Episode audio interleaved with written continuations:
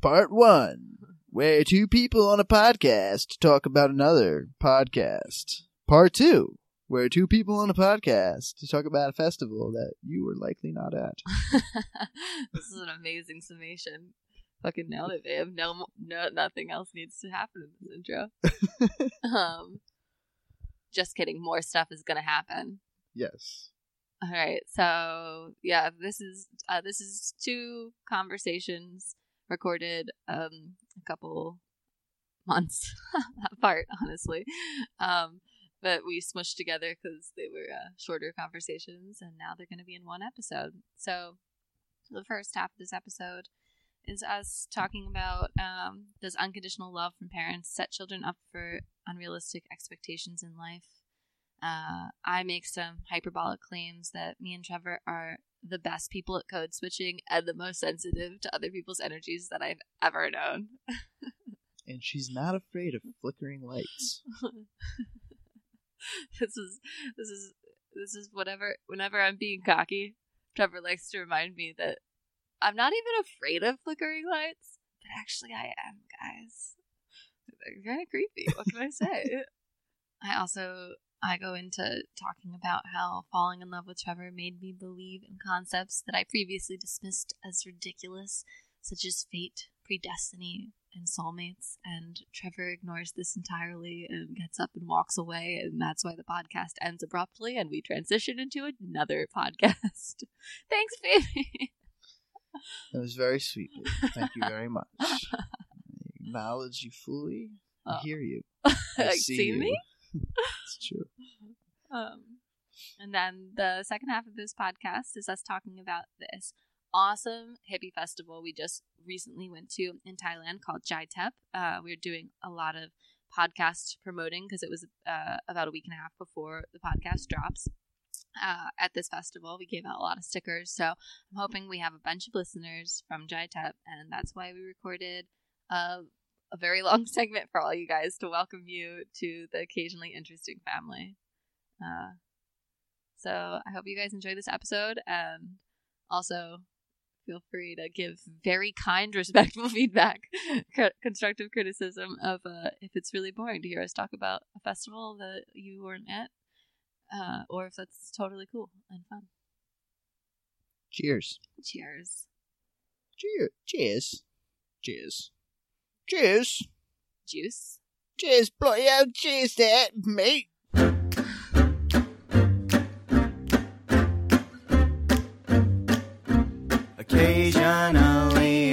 Interesting, occasionally interesting.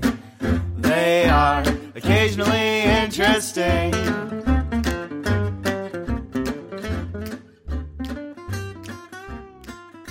Hello, Governor. Hello, puppet. Albeit. I'm disinclined to acquiesce to your request. Why? It means no. What? Two parts of the Caribbean, obviously. oh, of course. Are you eating the rest of that sandwich? You can have it, babe. No, that's not what I asked. I, Did you intend on eating it? I did, but I am I am more than happy to share. This is me setting myself on fire for you.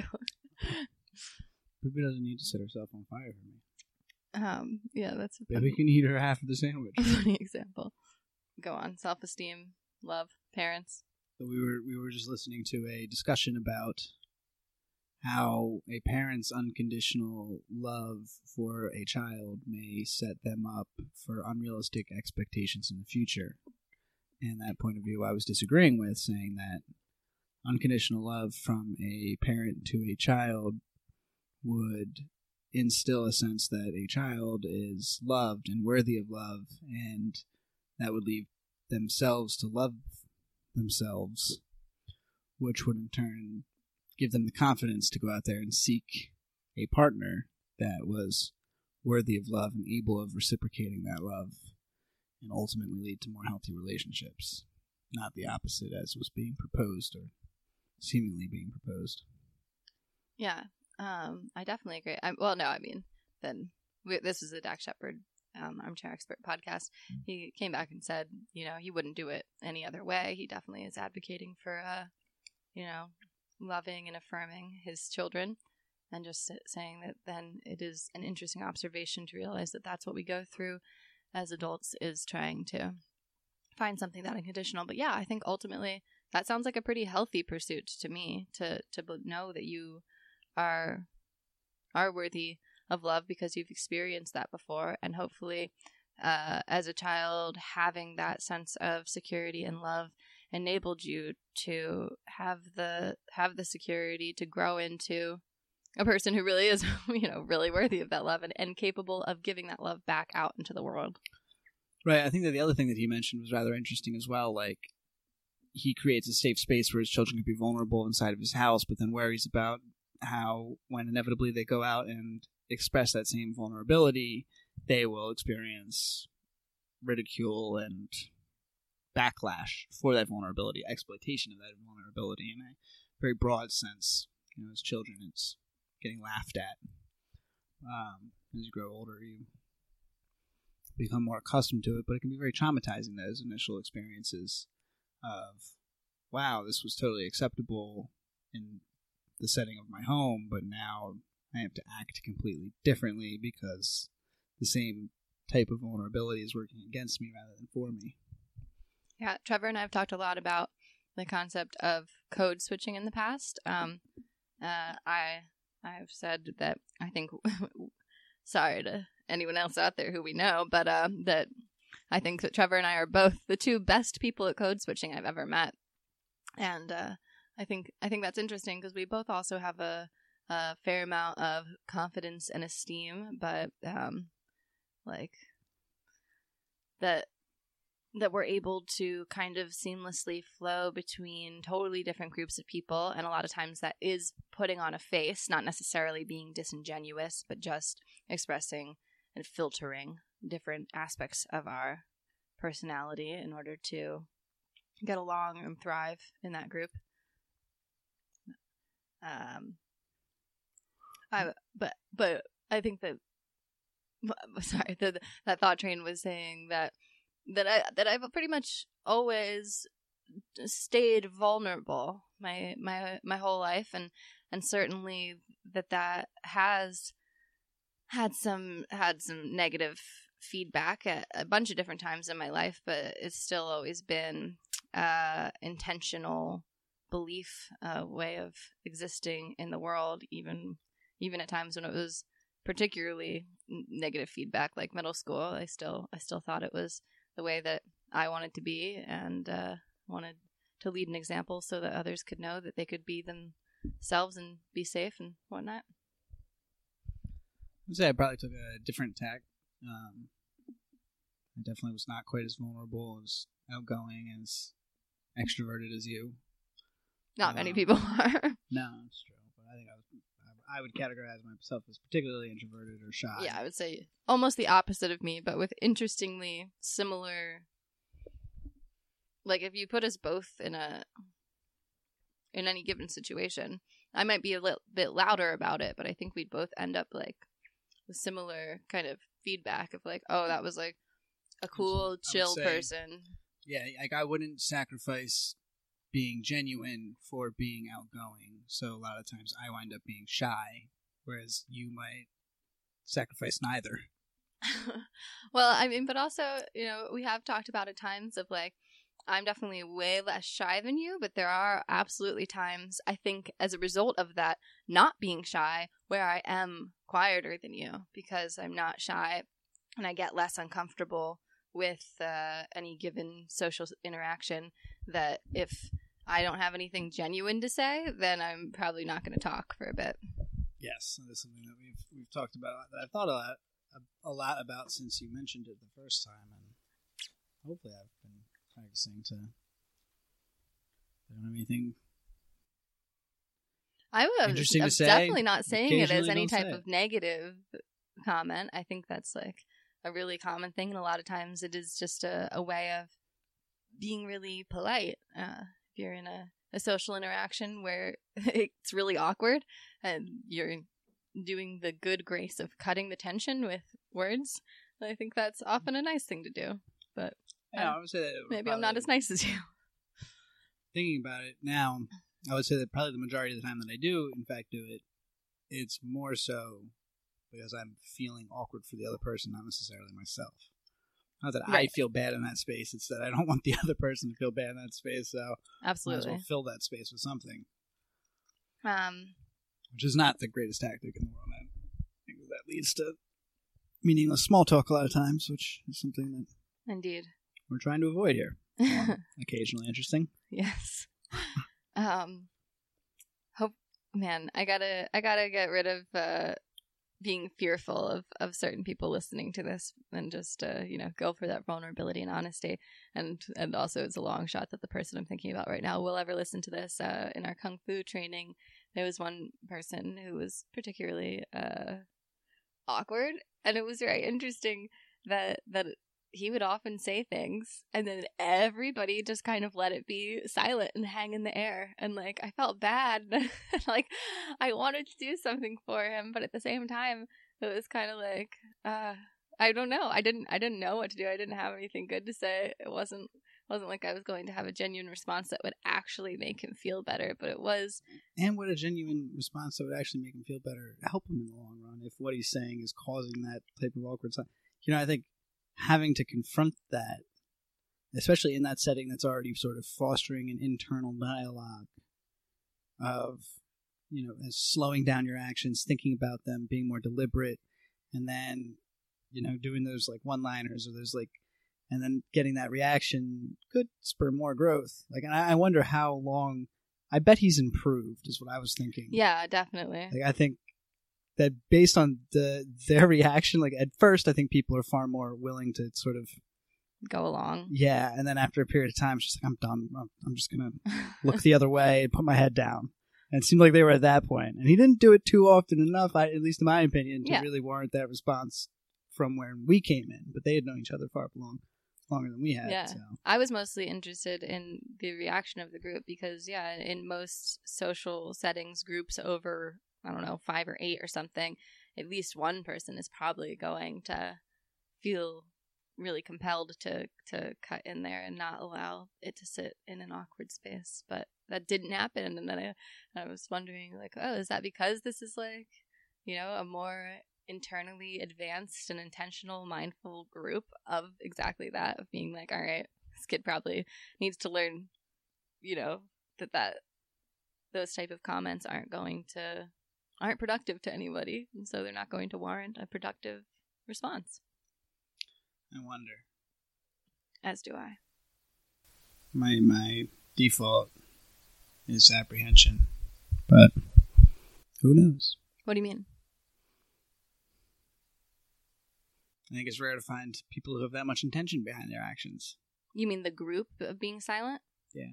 yeah but that's what i'm saying it's rare and and there but this is a group of people whose daily practice for days weeks months on end is to cultivate mindfulness and intention so That's true. so it was, I'd be curious. yeah so i do think that that probably definitely on average in general with this group that there's going to be a lot more intention behind each and every action I would also be very impressed if it was instructed. Like if the group was pulled aside and said, "Listen, by Master ian Ian, like, listen, this is this is you know this is this is how this situation should be handled from here on out, and this is why." I'd be very impressed. He seemed like a very uh, deliberate man based on the way that he speaks. yeah be very curious to see how we can look into the past and see how, how their reactions came to what they were. Yeah, or maybe if we get one of them on for an interview, can somehow It's a good point. bring that up in a kind way. I, re- yeah, I, I mean, eh. And there definitely were some very thoughtful people there, so I mean, I'm not saying it's out of the question at all. Yes, I'm curious. yeah, I should make sure to point to ask. yeah. This kind of reminds me of when we were at Gratitude Migration, and there was this one dude who, uh, I'd say Trevor and I are also, I think, two of the people in the world I've ever met who are like most I don't know, sensitive to other people's energy that we can like straight up palpably, tangibly feel what comes off of other people in a or I mean, maybe other people feel that way and they just don't talk about it as much, but like we've talked about that at length. And I know the first time I brought it up to you when we first started really talking, that you were like wilded out and relieved that that somebody else could could express this uh, and that it resonated so strongly with your life experiences. Um, but yeah, there's this one person at Gratitude, and I was I was overwhelmed by his energy, and it was an interesting exploration to be at a festival that was all about gratitude and mindfulness, and uh, to to have that been the focus of of a couple days, and then be confronted with this person who was just, I think, really really drunk and otherwise messed up, inebriated, and uh, and I wanted to just get away, and so I did. And Trevor and the rest of the people we were with did not, and they were all kind of hanging around him and trying to make him feel welcome. And then I was really wondering, like, what is the best course of action in situations like that? I I really enjoyed getting away from him, and I just went laid down on the beach, like twenty feet away from everybody, and looked up at the stars and had a had a nice moment and reflected on stuff like that. Anyway, do you remember that? I do remember that. Um, I think that yeah, like sort of radical honesty. I, I need to get the fuck away from you. Leave me alone. Versus social convention of politeness. I don't. But I think that you can also, you know, you don't have to run away. You can be genuine, but you have to be very genuine in your reaction, which can be almost, you know, far, far harder than yeah, almost always it's going just... to warrant a defensive reaction of the person yes. you're talking to. So to do that in a constructive way and in a genuine way is takes a lot of finesse. Probably beyond me. No. Uh, it's definitely not beyond you. I mean, you mm. certainly, I think, at least have those words in your own mind, and maybe it takes it'll take some more practice and cultivation to get them out of you. Opening up my throat chakra. Yeah. That was my attempt at throat singing. How, what did you think about about the concept that that you have that people have neck pain because of their throat chakra and all the things that they never have said blocking that I don't really feel like I'm a particularly unexpressed person and I have a lot of neck pain, so I don't know. Maybe it's for you, maybe it's saying things you regret saying. No, there's I mean, very few of those. I don't think there's like side anything of me I regret that. Yeah, Do you? Re- I mean, oh well. Again, I guess as we talked about in the first podcast, maybe uh, the few when you used to smoke it, weed and then and then regret everything you've ever said. But when you're sober, do you ever regret things that you say? Not normally, no. I mean, sometimes for like I'll think about something and like face palm a little bit, but there's nothing that I like genuinely regret saying ever. Like just times where I was a little bit embarrassing. But yeah, I mean, I generally not where I ruined lives. Rarely regret anything sober. It's only when you introduce any sort of substance that I either do stuff to regret or regret saying stuff that I shouldn't bother regretting at all. Yeah.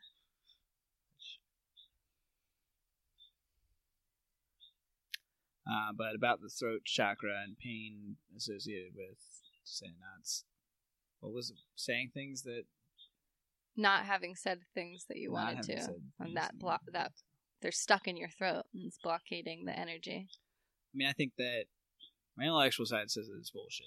yeah. My middle road self says it doesn't really matter because that brings attention to choosing to having intention with what you say and, and, and giving yourself the push to say those things, which is a good thing. You know, it, it can't hurt to have that perspective, so why not adopt it? if, it works, it works. And so I think that they were like, don't question it so much. Look at the results. Yeah. If the results are what you want, then it doesn't matter if it is backed up by Western science or you know, it works. Totally. Which is sort of where I'm at with it all. It's, Definitely. It improves your life. Do it, man. I'm excited to to interview people and ask the the first question that I came up with of what is the most unrealistic thing you believe in. I'm really excited to hear a plethora of answers from people. I think that's going to be a really interesting one. What is the uh, most unrealistic thing you believe in? Well, again, I feel like we should kind of wait for a whole segment of these. Yeah, no, but I mean, we can answer them and see if. Uh, uh, one of my favorite Richard Bach quotes is You don't want a million answers as much as you want a few forever questions. And those, the main questions of your life, are going to change or the answers to them and everything that they bring up in you are going to change over time as you change over time. Um, it was, hmm. Hmm. Most unrealistic thing I believe in is probably something along the lines of uh, fate and predestiny and stuff like that. Like, yeah, I mean, but this is what I was starting to say last night and then didn't finish because you weren't into it. um, uh, was that definitely being with you has totally, totally changed, like made me believe in a lot of stuff that I never believed in before being with you and and such as, such as fate and predestined things and whatnot and like soulmates and stuff like I, things that I definitely really, really didn't believe in before I knew you. Um, every time I start talking about how he's my soulmate, he gets up and walks away. This is what happened last night, so I stopped talking. he really doesn't want to hear about it. Fine, I'll just tell the podcast about how much I love him and he doesn't need to hear about it. Okay. So, meditating a lot in the past week. Um, and, you know, he was my mantra and all that stuff. And thinking about how our life paths have intertwined and crisscrossed at a bunch of different points. And and think circling back to what started this conversation of about unconditional love and all that stuff um that just kind of feeling like definitely one of my purposes on on earth and inhabiting this human vessel was exactly to love Trevor that really feels like something that was always going to happen, that was meant to happen, that that this is God does not play dice with the universe. It's an Einstein quote. Trevor just came back and heard the tail end of that. I heard it all. I was thwarting Chewie's attempts at catching chickens. And distracting him with cookies instead. Yes. Something any good father would do. Sort of on this note, and sort of on the note that we started the podcast on about unconditional love and whatnot. I've been thinking a lot about. Um, well, I've sort of I've been I've been thinking about how to how to launch this podcast and how to do marketing for it and whatnot to get it off the ground. And in my head, throughout the last week of meditation, I've sort of been writing an article about love and um, kind of the main the main theme of this article I'm writing in my head that maybe will come to fruition now that I've publicly proclaimed it. Um, is is is writing writing your own love story and kind of being like, yeah. listen to our podcast. uh, what um, I was thinking about this morning was a thing for Earth and Empire, a graphic design thing. We had like a sort of architect's sketch of like a um, Earthship portion, like the outside greenhousey portion that kind of fades into a painting, like a really earthen style painting of a mud brick house of some sort.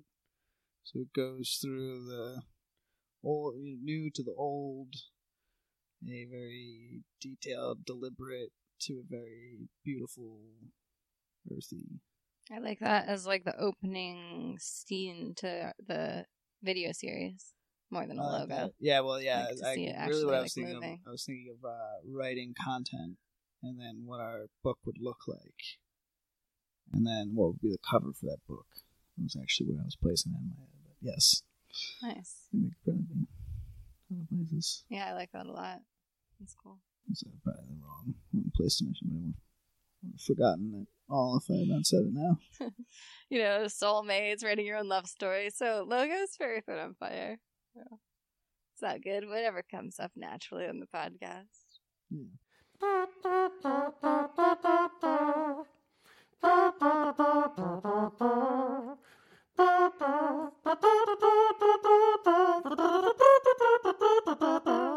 In a land where hippies dance to EDM music a girl puts on a fantastic show by the river in the midsummer day. A dome built to house a 3D projector, and a man puts on a one man, soon to become three people show at the crack of midnight. All up in Midnight's Crack. I don't know. That was amazing. Trevor has become the official announcer for the Jai Thep Festival, and that was a preview of his incredible paid voiceover work. It's true. Clearly, they're not paying me enough. Clearly. Um, so this past weekend, Trevor and I went to a wonderful festival in Thailand. Uh, we've been living in Thailand, but it was our first festival, and it was really, really incredible. I think definitely top of the charts festival. Yes, it was like a festival, like a like a like a like some of the smaller pseudo burns we've gone to. Just everything was made out of bamboo. No, not even everything was made out of bamboo. That's not even accurate. But there were some really cool bamboo structures there, which was a neat addition to festival life. There's some awesome bamboo structures, Yeah. and it was really interesting to be at a festival where almost every single person there is a world traveler. None of them are like really coming from their home country. I mean, there was a decent amount of Thai people there, um, but the majority were definitely travelers, and how that brought such a different atmosphere and I don't know, socialization to the whole thing. Um, it was an incredibly inclusive environment and just really wild to see, um, you know, people who we have met maybe one or two times before on our travels randomly, or people we were meeting for the very first time, that it was just seamless to start that interaction and then spend some really beautiful time together on an adventure for a few hours or a day or Yes, it seems like seems like people who've been traveling for a while are really good at creating a sort of instantaneous, deeper connection than the average Joe you might meet in their hometown. Yeah, because you you got to, Yeah, because otherwise it would probably be very lonely. and also, yeah, definitely travelers are put into many more awkward social situations than somebody who's not leaving their comfort bubble. Often, um, a traveler can be exposed to any myriad of difficult situations in an average day. Of if that's something of either like fitting in with that culture or the difficulties of actually you know getting from one place to another or language barriers and definitely when it comes to making new friends and connections you just have to be willing to put yourself out there in a totally different way than being in your hometown So all that made for a pretty uh, awesome festival experience. There was many times of just you know walking to go get food, and all of a sudden you just get roped into a conversation on the lawn that winds up lasting two and a half hours about everything from Everything. everything under the sun. I mean, it was really just it was an amazing experience. Sometimes you're walking home at twelve o'clock at night on your way back to your campground and become the stars of a of a of a show randomly. yeah let's get into that story so this is definitely one of the highlights of the whole festival um, this was on saturday so day two of the festival it was a long and hot day and we were pretty worn out and all day trevor had been saying i just really want to be somewhere where i can be passively entertained where i could interact if i want to but as somebody who's like you know relatively introverted i often feel that way. Like i just want to kind of be near other people having a good time in a way that i don't necessarily need to you're not pressured to contribute. Yes but i can if i you know so choose or feel inspired and that is just what happened this fateful saturday night. Yeah so we'd been it was a long day. We did a lot of stuff that day and and spent way too long in the sun on a on a ridiculous journey. But um we had just it was it was nearing the end of the night. Uh we had just seen a beautiful fire show and it was i think it was definitely past midnight at this point and we decided to oh i was like trevor was asking for you know this passive entertainment and i was like okay well we have a few groups of friends we know where they're camped maybe they're sitting around outside of their campsites having good conversation so why don't we head back to the campgrounds and see if any of our friends are still out. And then on the way back to the campgrounds, we saw an illuminated large tent that looked so cozy and inviting. There was a Its name was Home, in fact. indeed Home Yeah, tent. good job. Home beckoned us, and beckoned we were. we, we, we were literally beckoned. We we went and, and peered closer at what was happening, and immediately the man with the microphone said, "Hello, new person. Would you like to come in?" So like there was like maybe ten or twelve people kind of sitting around on these haystacks, lounging, like all sort of with this one gentleman in the middle of home stage, which was you know relatively small, just covered stage. That we're not entirely sure if he just found a microphone and was like, "Let's do this thing," or or this was a scheduled event. I mean, I hope it was a scheduled event because he was fantastic at what he did. I mean, he really had the um, I actually I just posted it on the Jai Thep event page, asking if anybody has any information about this man. Oh, we should definitely try to get him on. I would love to have him. yeah. a. Do you remember? Was he from? Was he living Oh, in Vietnam God. or? I don't remember. All right. Well, let's just let's get into the story. Hopefully, we find him. That would be great. And if so, we'll update you guys and we'll give him his proper props because because we do not know his name. if his stories are not being broadcasted in some medium or another, they should be. And it's impossible to honored. imagine he's not some kind of uh, comedian or um, he was he was just very good at what he did very seamlessly. So uh, yeah, let's tell the story. So so we showed up and peered in, and the man said, "You there? What's your story?" or something like that. And the guy next to Trevor answered, um, and and and then he was Like, like, "Oh, "No, no." ma- no, man, not you. The guy with the flower hat." and then Trevor stepped aside and shoved me into this hole in the window. Uh, and he was like, ah, like another one in a flower hat. Now you guys got to come up or something. So, uh, of course, obviously, I marched right up to the microphone, grabbed the microphone, and started talking as I was so instructed. I believe those flower hats are on our website and Instagram page if you are curious what our flower hat looks like. And it is worth checking out because it is quite a fancy hat. Yes, maybe we're gonna look into some uh, some options where we can get that onto our podcast uh, website store. Um, hopefully, a couple months down the lane because these hats are awesome and. They, they've, they're the main things that have made us friends. Yeah, so they're worth checking out. yeah, people can't resist the the glory of the flower hat. Um, But I digress.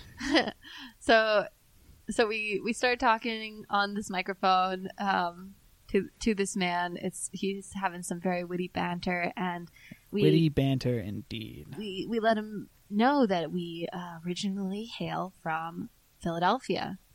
And he admitted, immediately said something that Jen often says when comparing the Northeast to the rest of the country, or specifically Yeah. the more western. I've lived in I've lived in the on the West Coast and in the Midwest, and I, after many years away from the Northeast, I returned back there before moving to Thailand and told everyone the reason I was moving back there. was in part because people in the Northeast, especially in Philadelphia, I think it's notorious for it, are very upfront about the way that they feel about you or what you're doing, and it often can come out very rude. Whereas people more in the West are le- more subtle about how they might feel about you or what you are doing. I thi- one of my college professors worded it in the way that I think of often of uh, in New York, someone will walk up to you and stab you in the face. In LA, they'll give you a hug and stab you in the back. And I think that sums it up really well. And he parroted that by saying a uh, a story about when he first walked into a pizza shop in Philly, and the guy was like, "The fuck do you want?" And he didn't realize until later that the correct response to that is, "I want whatever the fuck I feel like," or something along So those. he, he he was a bit taken aback. I don't think the first time went well, but then I think he got some street smarts. Returned to this pizza shop valiant, knowing exactly where he stood and what to do. And as the pizza shop owner said, What the fuck do you want? he replied, I want whatever the fuck I feel like. and then the pizza shop owner was like, "All right, kid, yeah, respect. You know your way around a place." Something he tells it much better, which is why we need to get him on the show. It was it was just it was perfect Yes. because you know if you've ever been Perfect to uh, Pat's, Philadelphia.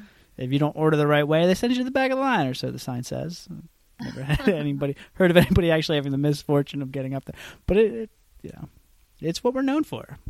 Um, Our brotherly love. yeah, right. Anyway. Not ironic, but I'd rather I'd rather have somebody tell me exactly how they feel about me, even if that is a negative, than to have somebody talk shit behind my back any day. Oh man, I'm I've been thinking about this a lot lately as we are launching the podcast in a minute. Um, of being like, oh shit, please don't bother reviewing us if you're not going to give us a nice rating. Like, I'm not. I just don't listen to this podcast. I mean, I feel like in general, as a person navigating the world, So- that I I want honest appreciate that. feedback, but for this podcast, it's like you don't have to interact with us. You do not have to listen. If It's you're like not into asking this, asking the internet stop. to not be the internet. Yeah, I mean, I support don't your- know. your I feel like the request, but, podcasting community, by and large, is a decent amount more supportive than the Yeah, internet at large. Definitely uh, more supportive than like YouTube. The, until Generation Z here's the Brando episode. Yeah, till, no, till Generation Z hears any of our episodes, we're constantly, well, kind of shitting on them and also. But just to be fair, I mean those those generalizations generalizations are generalizations, and we know that there's a good bunch in there somewhere. Uh, and by and large, they, I mean, a lot of, we, we were abreast on a lot of these topics, but we, uh, have gotten really into Jonathan Haidt lately. Uh, we've been listening to him on a bunch of podcasts and read a bit about his books. And This is the professor. Um, I was just listening to, uh, Joe Rogan experience with Jonathan Haidt and it was you we we listened to it to him together on um, Armchair Expert, but then he was expanding a lot more on Joe Rogan about how he's a professor at NYU and back in the day he used to cater his lesson plans to the average most reasonable student in the room and now since 2014 since generation z has been the people who are at university little he now has to cater his lesson plans to the most sensitive person in the room. I feel like since we were like talking about being like, um, I feel like since we were talking about being sensitive to Generation Z, I just want to be really ruthless towards Generation Z and just Do it. generalize the shit out of them. Be like, you guys uh-huh. suck.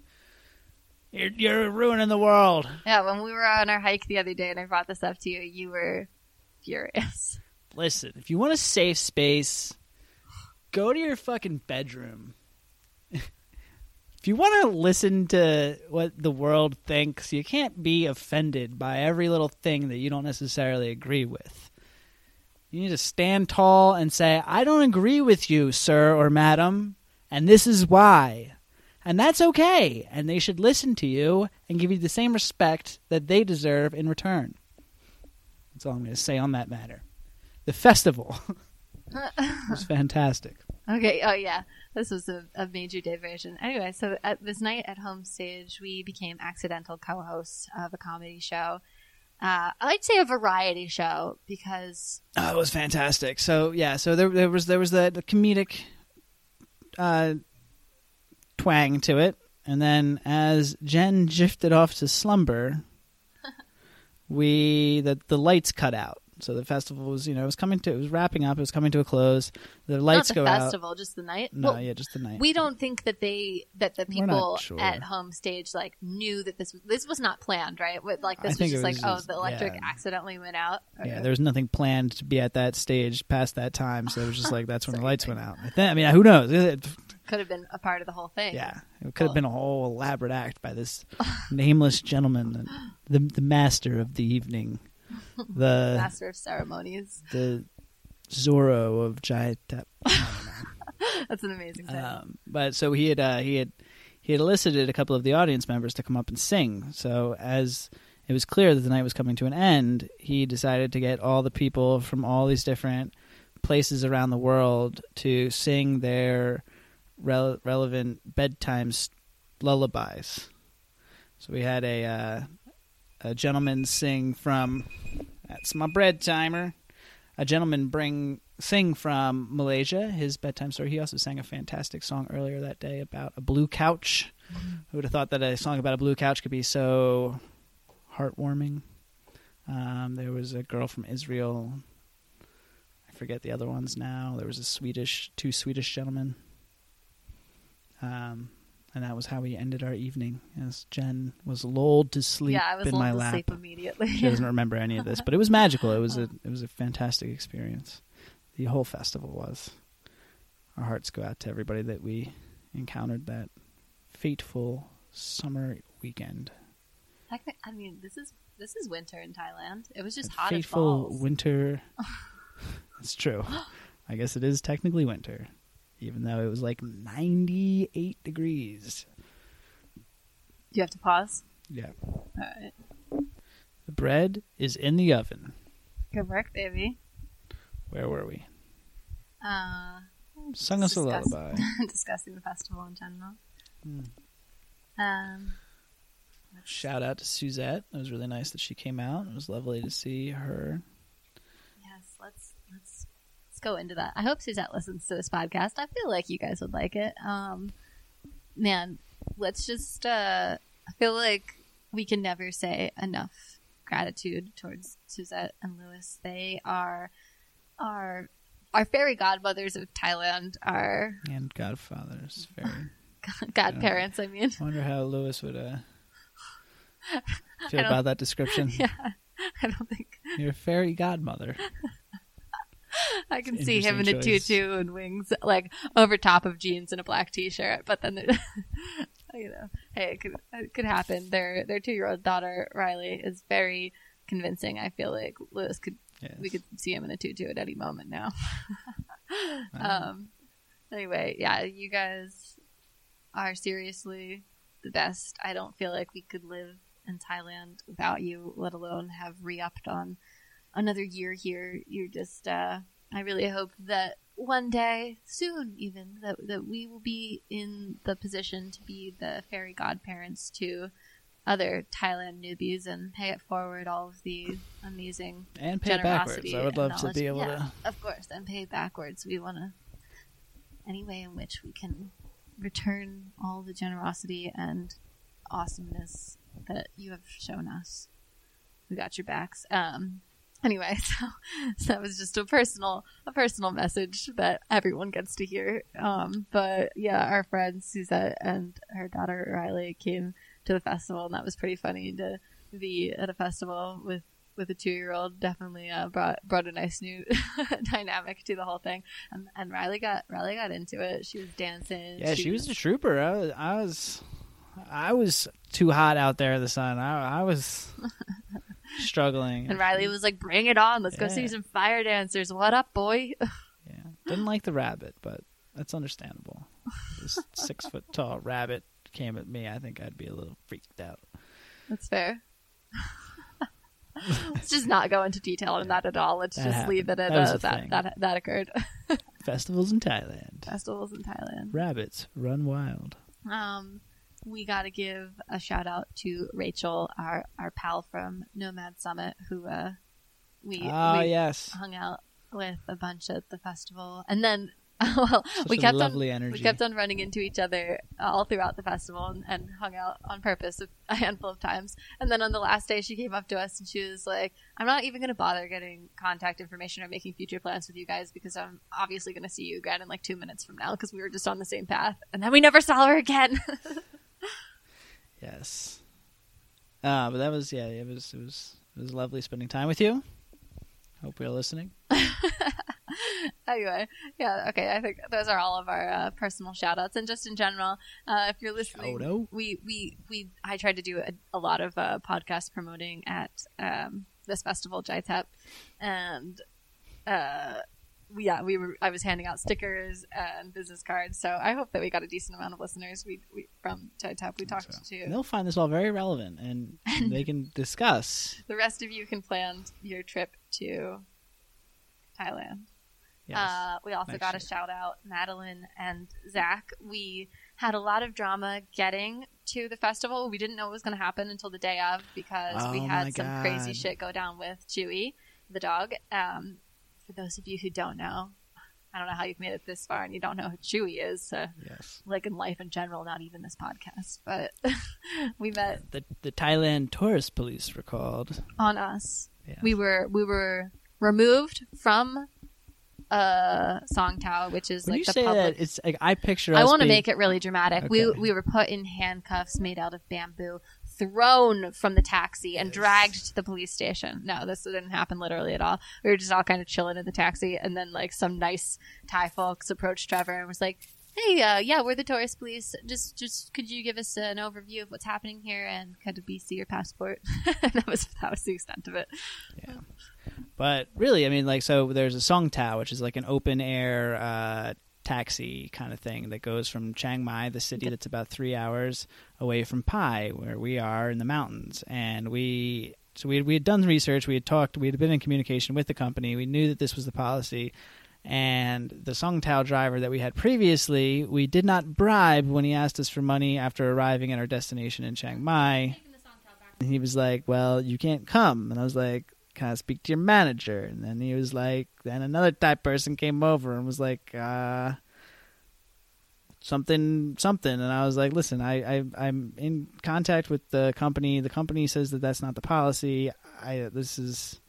And they they like disappeared, and like we're sitting there for like thirty minutes. We're like, "What's happening? Are we gonna go?" Like we moved ten feet at one point. We thought we were leaving, and then these, you know, they were like in plain clothes. It was like hard to tell except for like the small badge on their chest. But, Like tourist police came over and they were like, "So what's going on?" And I'll calmly explain the situation.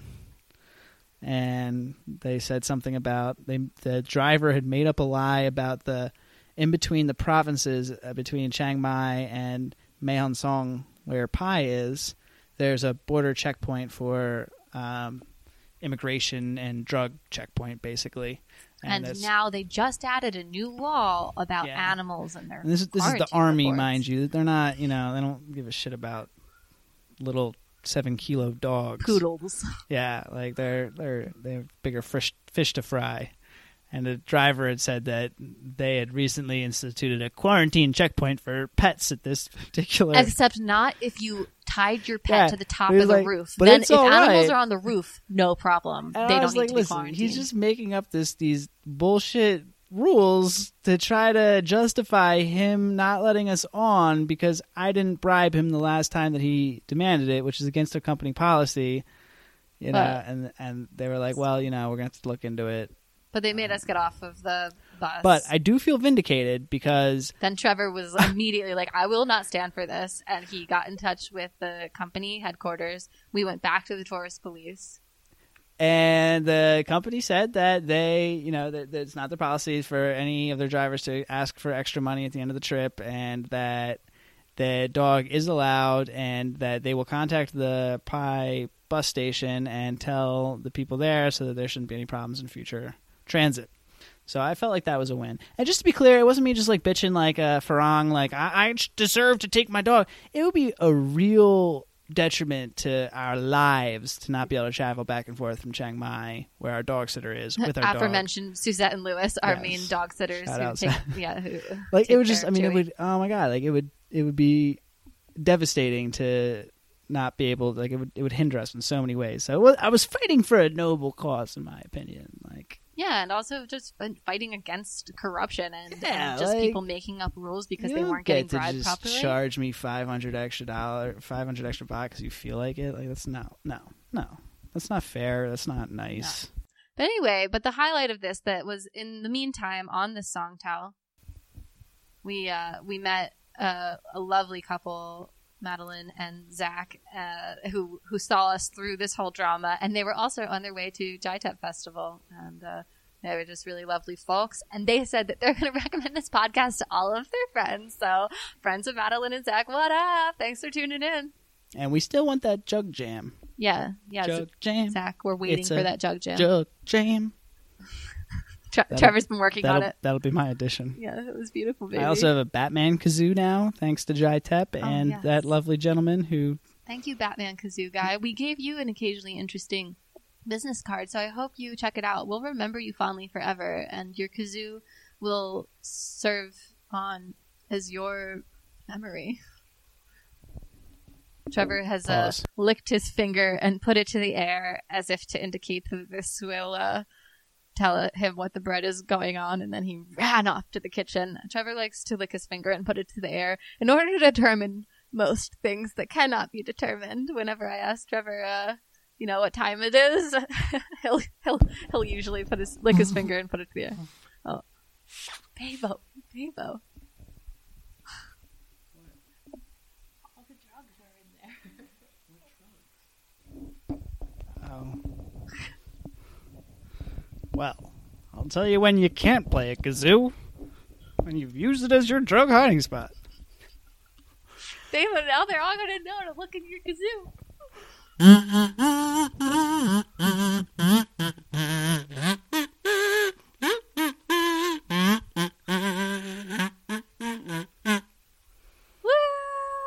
I'll have to learn the occasionally interesting theme song on it. Chewy is very, very Let's, confused let's about what. try. Ready? I can't even. It's been in my head all day. Occasionally interesting. They are occasionally interesting. Occasionally interesting. Occasionally interesting. I gotta hear it. They are occasionally I'm not, interesting. fe- I'm not feeling the beat right now. we need we need the jugs. We need the jam. We need the kazoo. Can bring the drug as well. You can bring the drugs as well. is that what you said? no, it's Tylenol just in case. Uh, Yeah, yeah. That's where we hide our Tylenol. Don't worry about it. No, I actually literally do hide Tylenol from Trevor all the time. That's like the main thing I hide from him. listen, Trevor and I have very different viewpoints on Tylenol. Yeah. This I is mean, not. so this is I not a joke. We're literally talking about Tylenol. inflammation is like a major cause of a lot of disruption in bodily systems and and the main thing that the, main method of action of, of all like those kind of NSAIDs is to decrease inflammation so when i'm like you know my back does kind of hurt you know i got feeling a little stiffness you know i worked out today i got a little soreness you know i'm like well you know that would all be helped by one tylenol and i will sleep like a baby i see nothing wrong with this Uh, my perspective is that Trevor is not usually aware of any of his pain until he sees that Tylenol exists in front of his face, and then he's like, "I've never needed anything more." But so my every single time he subconscious notices is, it. and my subconscious will be what is manning the ship while I slumber. So if I can make my subconscious more pleased, then I will slumber more soundly, and I am right. Oh, okay. But tune in. Let us know. Let us know who's right. Should you take Tylenol every time you see it, or should you be afraid of building up a tolerance and putting other toxins into your body? Are there any cons to excessively taking Tylenol In small doses, with great frequency? no, once a day That's great frequency. at most. Just to be clear, there are definitely aspirin and Tylenol and regimens that are prescribed to old people with worse livers than I. Okay. we got a little bit away from I don't even know where we were. Um, let's mention Liliana, uh, one of our favorite yes. performers from Jai Thep Festival. She was absolutely incredible. Um, I actually reached out to her. Hopefully, I'm going to be able to insert a clip of her music right now. What about dessert? Chocolate pie makes me wanna be your cherries on the side when I'm next to you. Makes me wanna move. Makes me,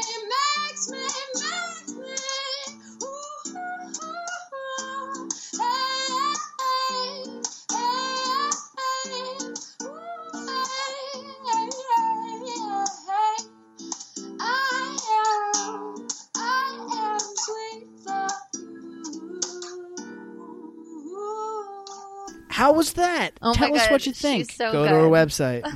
yeah, go to occasionallyinteresting.com or check us out on Instagram uh, to let us know how much you love Liliana. And the link to her Instagram will be available in our uh, our show notes on our website, occasionallyinteresting.com. Uh, so we, we saw her play at the river stage, the wonderful stage by the river, the only place where it was cool enough to possibly stand the heat. And She was just absolutely incredible. We really hope to get her on the podcast. She had one of the most amazing performer personalities I've ever witnessed. She was just so full of genuine exuberance. It was infectious and adorable. Yes, it was quite intoxicating. It was, she was awesome. The music, the vibe, spot on, spot on there, champ. Way to go, Liliana. You're the best. um, My all right. timer for the bread should be going off pretty soon. I actually turned it off, so it won't go off to interrupt our podcast. That was very considerate of you, darling. Um, I feel like we, we, we mostly covered this. Um, do you want to talk at all about uh, New Zealand guy? um, let's just give a teaser of we met an incredible. In our upcoming episode on Occasionally Interesting, we speak with somebody that we met at Jai Thep. Uh, our neighbor turned out to be somebody that we have, in fact, talked about previously on this podcast, depending on how it actually gets released. yeah, maybe previously, maybe post post postly, Uh, the our neighbor when we, we started talking to meaning uh, like uh, the person who had a tent next to ours. Yes. Um, what turned out to be uh, somebody that I, I have often quoted or cited uh, in my my my years and on this planet. he's going to be on the podcast. Um, Yes. We'll give more teasers as it gets closer. Fascinating individual, fascinating story. It was so wild to first meet him since I really have been. Followed so him. yeah, yeah, Yeah. followed like.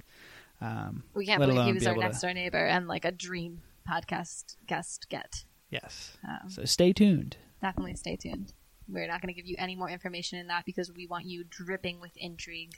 Dripping, Dripping. moist, You're going to be so moist with intrigue, guys. damp. anyway, so it was an amazing festival and experience. And tepid. uh, so wonderful to share it with you, Bebo. That was absolutely by far my main highlight. High Just- five. You're the best adventure partner in the entire universe and beyond. Better than Brando. He's a professional. Bebo, don't go mixing shit. He's a professional adventurer. editing this out. Why? Just because you, just because we just recorded a different intro, doesn't mean you can uh, just mix podcasts They- all willy nilly. the, the listeners know what I speak of, unless this gets released first, and then they'll be clueless. But then we have another episode that you should also be dripping for with Brando. I like that you're just, um, Is this all getting edited out? yeah. Why? I don't like it. Uh, Fine. I don't. I mean, Fine. I I'll go check on my bread. Hmm. Peace out, listeners. What? fine. I'll stay. This is if you notice, you're or if you ever listen to When any the of bread these burns. podcast episodes, you're gonna be like, Mm-mm. every single time she says anything nice to me, I reject her entirely. I don't respond. I often walk away. You and set me up nothing is ever perfectly. Said. You are by far the greatest adventure partner that ever was or ever will be. A reference that you will get soon as we get further into reading Game of Thrones. Oh, that's exciting. Thanks for that teaser. I'm I'm dripping with intrigue now. Oh, yeah, yeah, yes, my dear. Anyway, thank you, Trevor, for an incredible festival and adventure, and thank you to all the wonderful people we met along the way. And I hope that this wasn't incredibly boring for nobody who was at this festival. I guess, yeah, you can. I know I just said earlier that I don't want negative feedback for this podcast, but, um, you know, I want constructive feedback. I don't fully Constructive know. criticism. Just don't be a dick. Yeah, exactly. Please don't be Generation mean to me or Z. like tell me that you hate me. But if you're like, hey, I want to listen to this podcast and I want to like it, um, Shut the so fuck maybe up about don't things that only happen in Thailand. right, yeah, maybe don't only talk about uh, your personal experiences at a festival that aren't relatable. Um, but I don't know, maybe they are. So this is uh, we're early on in our podcast career, and we, you know, we want to be genuine and talk about the stuff that You we can want to talk still about. give us but- five stars and DM us constructive criticism. yeah, exactly, totally. Thank you, Babo. Oh, you said it perfectly. You're welcome. All right, bye guys. Over and out.